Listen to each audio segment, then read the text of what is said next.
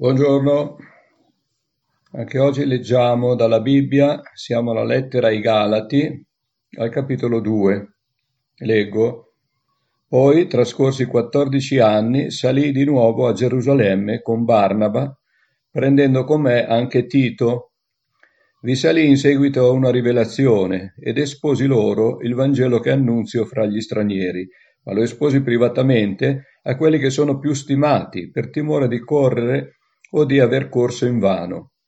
Mi fermo un attimo per dire, erano trascorsi 14 anni dalla, dall'inizio del suo ministero apostolico e Paolo aveva già eh, fatto alcuni viaggi missionari, aveva, aveva, formato delle chiese nella Galazia, nel Ponto, eh, in Grecia, in Macedonia, e, e dopo questo, questi viaggi, insomma, a un certo punto si sente una chiamata divina, una rivelazione e quindi scende a Gerusalemme e quando dice lo esposi privatamente a quelli che sono più stimati per il timore di correre o di aver corso in vano, perché c'era già persecuzione, lui era continuamente inseguito, cercavano di ucciderlo e allora per non perdere l'occasione di poter continuare in questo suo ministero, in questo suo importantissimo lavoro, eh, scendendo a Gerusalemme, sapendo che da lì partivano tutte le persecuzioni, chi più di lui non era al corrente di questo, visto che lui stesso partiva da Gerusalemme con delle lettere che gli consentivano di andare nelle case ad arrestare i nuovi credenti. Quindi si avvicina soltanto a quelli più stimati, alle persone più sicure, e dice ancora il versetto 3, ma neppure Tito, che era con me ed era greco, fu costretto a farsi circoncidere. Anzi, proprio a causa di intrusi, falsi fratelli, infiltratisi di nascosto tra di noi per spiare la libertà che abbiamo in Cristo Gesù, con l'intenzione di renderci schiavi, noi non abbiamo ceduto alle imposizioni di costoro neppure per un momento, affinché la verità del Vangelo rimanesse salda tra di voi. Cos'è questo, questo fatto della circoncisione? I nuovi credenti che venivano dal paganesimo non avevano bisogno di essere circoncisi, perché la circoncisione poi aveva una figura spirituale, stava a significare che gli ebrei erano il popolo di Dio e questo era il segno che li distingueva dagli altri popoli. Ma con la venuta di Gesù Cristo, dove la prerogativa di appartenere a Dio non appartiene più soltanto agli ebrei, ma a tutti quelli che hanno creduto in Cristo e l'hanno accettato come Signore della propria vita, le cose sono cambiate. Ora non serve più la circoncisione per dimostrare di essere popolo di Dio, ma serve l'unzione dello Spirito Santo, che è quello che certifica che il credente appartiene a Cristo, fa parte della sua Chiesa, ovvero del suo nuovo popolo.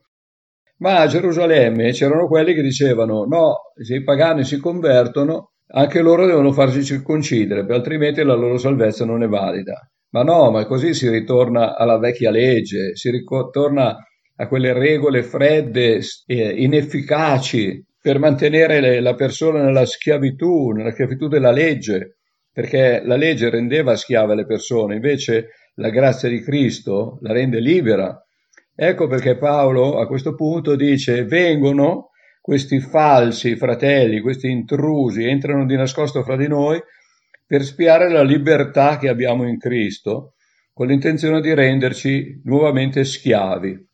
E Paolo lotta con, vecchio, con questo vecchio modo di interpretare la scrittura. Ormai lui ha conosciuto la grazia di Cristo, quella insegna, quella sta vivendo e difende i nuovi credenti da queste imposizioni che dà la legge, perché ha capito che ora si vive in una maniera diversa, perché Cristo, attraverso la sua grazia, ci ha fatto conoscere la libertà. Gesù stesso l'aveva detto, conoscerete la verità, che è Cristo, e la verità vi farà liberi.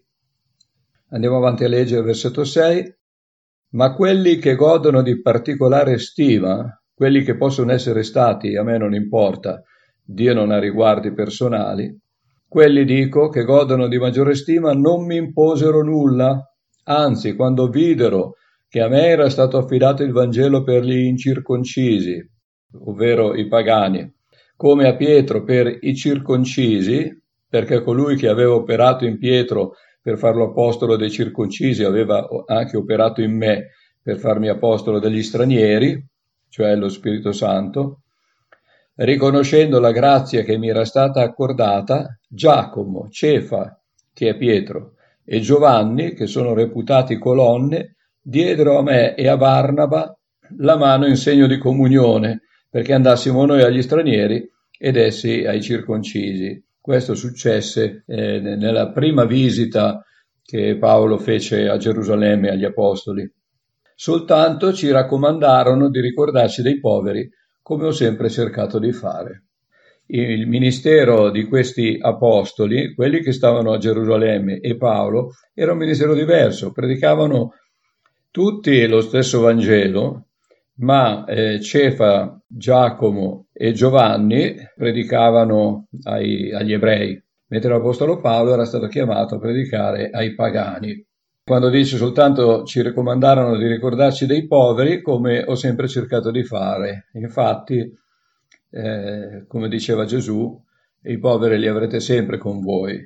E purtroppo le ingiustizie sociali portano questa diversità fra eh, i vari ceti sociali, categorie di persone. I poveri ci sono sempre.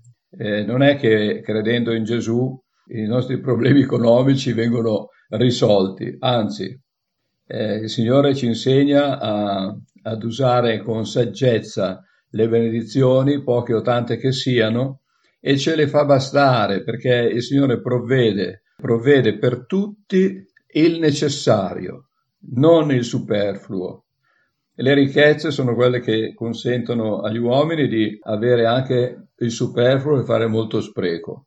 Però la saggezza di Dio ci insegna a gestire bene le ricchezze che noi abbiamo in questo mondo, le ricchezze materiali.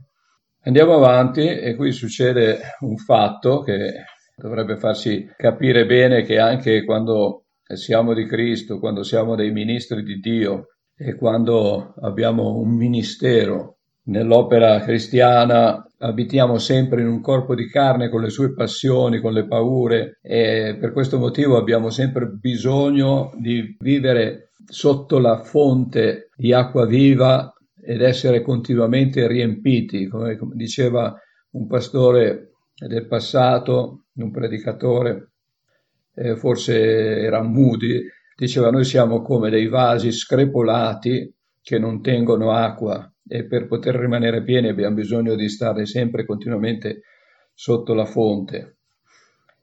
E questo fatto increscioso riguarda un cattivo comportamento di Pietro. Il versetto 11 dice, ma quando Cefa venne ad Antiochia, gli resisté in faccia perché era da condannare. Che città era Antiochia? Era Antiochia di Siria, che è da distinguere da quella di Pisidia. C'erano due Antiochie. Antiochia di Siria è stata la prima comunità dell'Apostolo Paolo, da dove partiva per tutti i suoi viaggi missionari. Ogni volta che tornava da un viaggio missionario, rientrava nella sua comunità ad Antiochia, raccontava le esperienze vissute durante questi viaggi ai, ai fratelli, tutti si rallegravano insieme. Insomma, questo era il suo campo base, era la chiesa da dove partiva per tutte le sue missioni e in questo caso racconta un fatto di quando Pietro andò a trovarli ad Antiochia. E dice infatti prima che fossero venuti alcuni da parte di Giacomo egli mangiava con persone non giudaiche ma quando quelli furono arrivati cominciò a ritirarsi e a separarsi per timore dei circoncisi.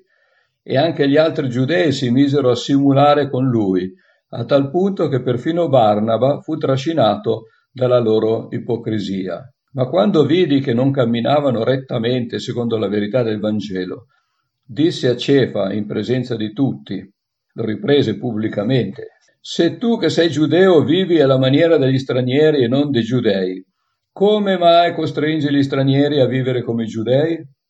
Noi giudei di nascita, non stranieri peccatori, sappiamo che l'uomo non è giustificato per le opere della legge, ma soltanto per mezzo della fede in Cristo Gesù. e abbiamo anche noi creduto in Cristo Gesù per essere giustificati dalla fede in Cristo e non dalle opere della legge, perché dalle opere della legge nessuno sarà giustificato, ma nel cercare di essere giustificati in Cristo siamo anche noi trovati peccatori. Vuol dire che Cristo è un servitore del peccato? No, di certo. Infatti, se riedifico quello che ho demolito, mi dimostro trasgressore. Quanto a me, per mezzo della legge sono morto alla legge affinché io viva per Dio. Sono stato crocifisso con Cristo, non sono più io che vivo, ma Cristo vive in me. La vita che vivo ora nella carne, la vivo nella fede del Figlio di Dio, il quale mi ha amato e ha dato se stesso per me. Io non annullo la grazia di Dio, perché se la giustizia si ottenesse per mezzo della legge, Cristo sarebbe dunque morto inutilmente. Quante cose noi dobbiamo, possiamo imparare da questi, da questi versi? La prima cosa, dobbiamo sempre stare attenti a vigliare, a non essere ipocriti, cambiando il nostro comportamento eh, a seconda delle circostanze. Ecco, qui Pietro era eh, ad Antiochia, era, era da solo e da solo, essendo giudeo, mangiava insieme a tutti gli altri, si sedeva a tavola con gli altri, non faceva distinzione. Lui stesso era stato mandato a casa di Cornelio, un romano, e si faceva dei riguardi, ma attraverso una visione aveva capito che la salvezza veniva data anche ai pagani.